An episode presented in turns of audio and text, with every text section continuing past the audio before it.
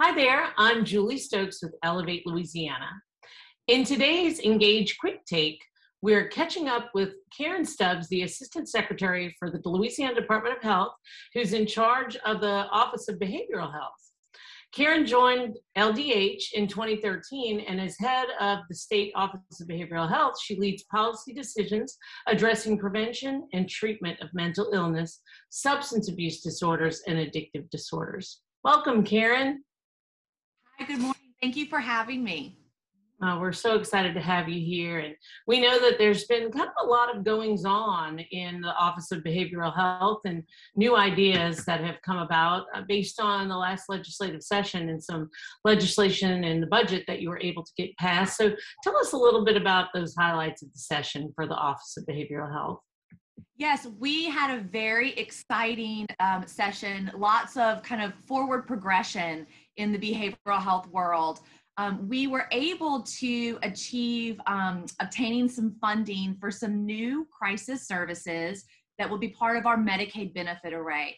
And this is really exciting because currently um, we don't have a lot of covered crisis intervention services. Uh, we have one or two um, services covered by Medicaid um, if you're seeing a current provider, but we don't have a true comprehensive crisis system of care. Really, historically, we rely on our emergency departments to provide that kind of service. So even though the Office of Behavioral Health this past session um, had pretty much a standstill budget, um, we have been so supported by our Medicaid um, program office, our sister office, and we were able to jointly um, receive some additional funding to start three new crisis services in cal- early calendar year twenty twenty-two.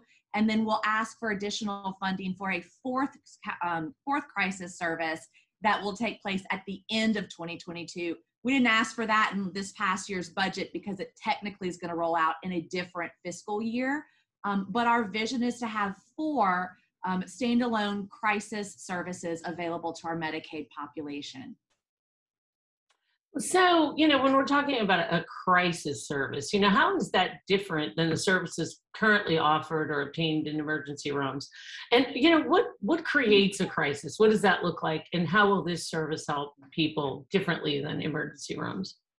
So a crisis is really self-defined. Um, we're looking at a mental health crisis. It could be a suicidal ideation.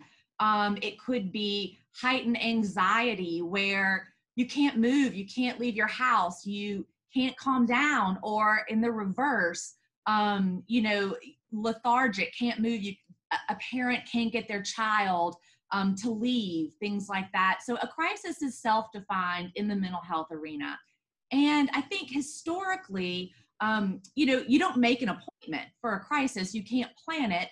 Um, even if you have a current, uh, an active treatment provider, a great active treatment provider, often the answer to that crisis on a Saturday night at midnight is to call nine one one. That leads to an ambulance and to an emergency room.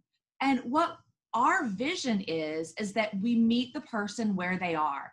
It doesn't have to be, um, it, as long as the situation's safe enough, it doesn't have to be law enforcement involved. It doesn't have to be ambulance involved, which pretty much leads to an emergency department.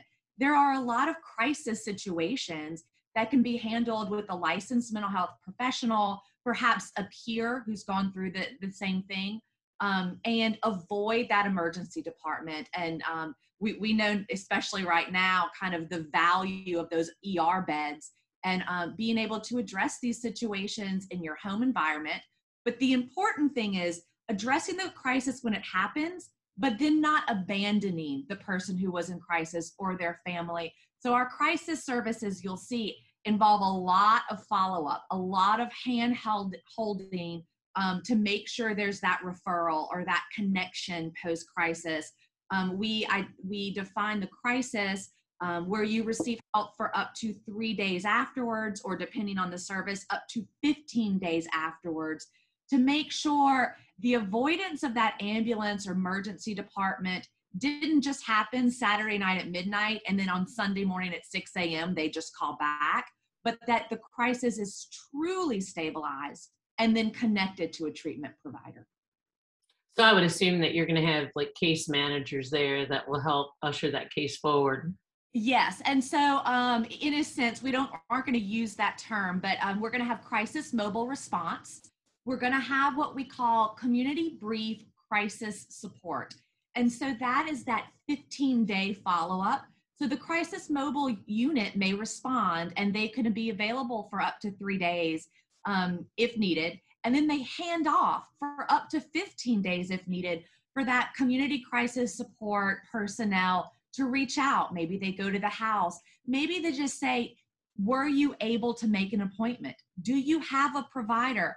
Do you understand how to connect to your um, insurance company, your managed care organization, and get an appointment? Um, what are your needs? You know, do we need to speak with your family? Uh, things like that for up to fifteen days. So those are two of the crisis services. And then we're also, and this is very exciting, um, going to create what we call behavioral health crisis care centers. These are like urgent care centers for behavioral health. And who hasn't, doesn't go to an urgent care center on Friday evening um, when you feel like you might be coming down with the flu, or maybe you had an accident on your bicycle and you don't want to go to the E R? I mean, that's become commonplace in society right now. Um, it's something we all take advantage of. It's the same vision, but for behavioral health and crisis. Um, that is particularly exciting because those are just starting to appear nationally. You know, crisis mobile is pretty widely accepted. There's a lot of models, but those um, care centers, like urgent care centers, are on the newer end. Those are brick and mortar facilities, and um, It, it's just going to be really exciting. You can stay up to twenty-three hours. So we anticipate the average time, you know, maybe four to six hours that you're there. You get stabilized, you get connected, um, but y- you have the ability, if that crisis is sustaining, um, to stay there with those caregivers until it truly has resolved. And then once you're um, released, if that's the case, um, you also have access to that fifteen day crisis support. So again, making sure the crisis is truly resolved and not just temporarily resolved. Interesting. So will the new system require, it seems like maybe a bit of a culture shift? And, you know, if so, what about areas that currently already have crisis services? So absolutely, it, it is a culture shift. I mean, we are so used to, when you are in crisis, to call nine one one, to go to the emergency department, and we don't think that that's going to change with the flip of a switch. We don't. We do think that that will still be appropriate for certain people, certain crisis. Um, the the goal, though, is to shift the perspective to treating it a little more upstream and in a different type of environment. And so we realize that, um, you know, rolling this out is going to take some getting used to. It's going to take some awareness. It's going to take a certain comfort level to invite people into your home. You know, we, we're all very comfortable with ambulance and police, um, but those uh, crisis mobile units are going to have a, a different kind of philosophy, and so um, and a different support system. So it will take a culture shift, um, a perspective shift that will happen over time. Um, we also are developing this system with the utmost respect for those few pockets who actually have started to develop their own crisis um, components. There's very, um, if, if any, um, areas in Louisiana that have the full continuum that we're talking about, uh, but there are several areas in Louisiana that have um, these certain set of services. Maybe it's crisis mobile, maybe it's kind of an, a walk-in center, a, a living room model, a twenty-three hour bed uh, facility in, in a couple of areas of Louisiana. So we're developing our system with them and around them, making them part. We definitely don't want to duplicate efforts. We don't want to penalize anybody who happened to be kind of an early um, early provider, early adopter of these crisis services. So, um, you know, people like Jefferson Parish, they have some really great um, crisis services already. We have started, we met with them maybe two years ago, and we started and we said, tell us what you do. Um, and so they've been very helpful, especially with the J P H S A. We know Metropolitan has um, some crisis mobile response also. Um, we know Baton Rouge here has um, the urgent care type of walk-in center and is um, starting to get off the ground some mobile services um, as well as Capital Area. So um, we're, we're definitely partnering with them. We're looking at how they, they did it right. Um, I think they're very excited because prior to this initiative, um, most of those services were not Medicaid reimbursable. So we're hoping to give them an additional funding stream.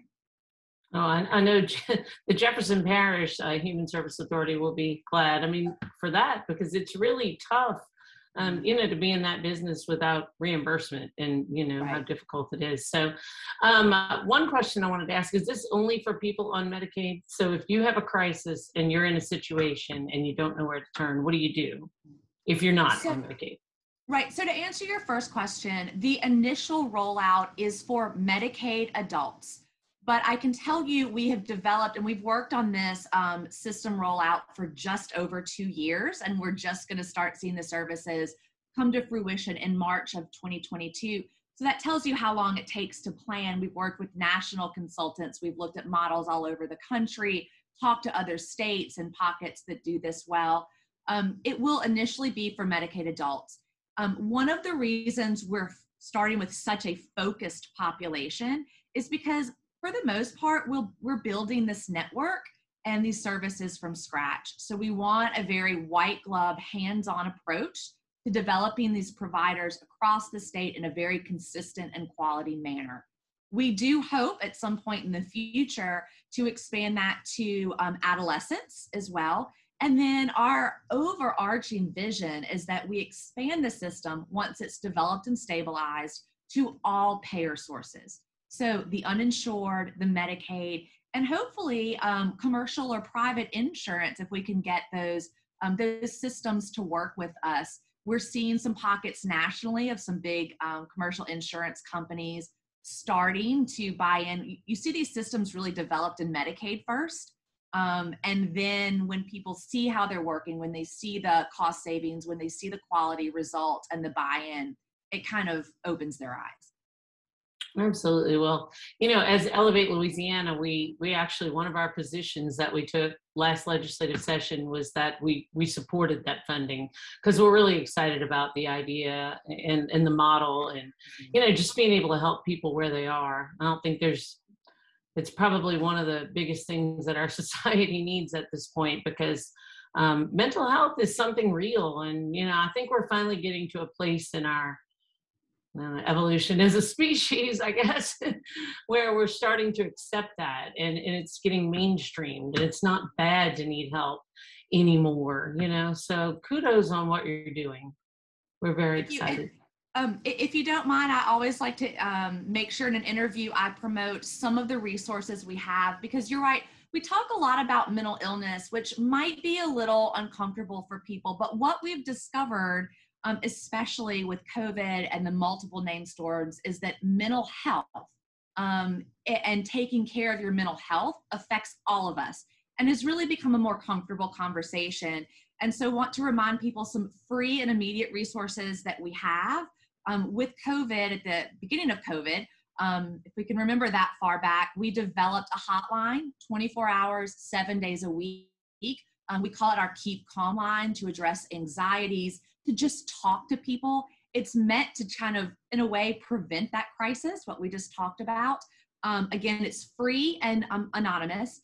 And the phone number for our Keep Calm line is one eight six six, three one zero, seven nine seven seven. And trained crisis counselors can talk to you. Um, it might be you just want to talk about your day, or it might be that you need some stress management exercises and techniques, or um, some crisis de-escalation. But I do want to encourage people to have that, that number on hand. Yeah, well, I think that's great because, you know, I don't think we're born. We're not born inherently knowing how to handle all the situations that, that life deals to you, you know. And um, I'm a big believer in getting all the help and learning and growing that you can. So thank you for all that you guys do. And um, I'm excited to see this system roll out. And uh, just excited for what it could mean for the future of mental health in Louisiana, because I think it is quite a quite an all-encompassing issue and something that we battled with as a state for many years now. So. I agree. We're, we're looking forward to kind of the rollout starting in March. We know it's going to be um, probably a little rocky. It's going to be smaller than we want. Um, we're kind of calling it a soft launch, but the services will go live. The providers will be new, um, but anything we can do to get the word out um, about these services, we appreciate. Well, we're here for you over here at Elevate Louisiana. So Karen, thank you for being with us today on this um, quick take. Uh, for those of you that are listening, if you're interested in joining Elevate, seeing more of our videocast or podcast, or in attending our December fourteenth summit, visit our website at elevate L A dot org. That's Elevate with two L's, E L L E, vate L A dot org. I'm your host, Julie Stokes, and we'll see you next time.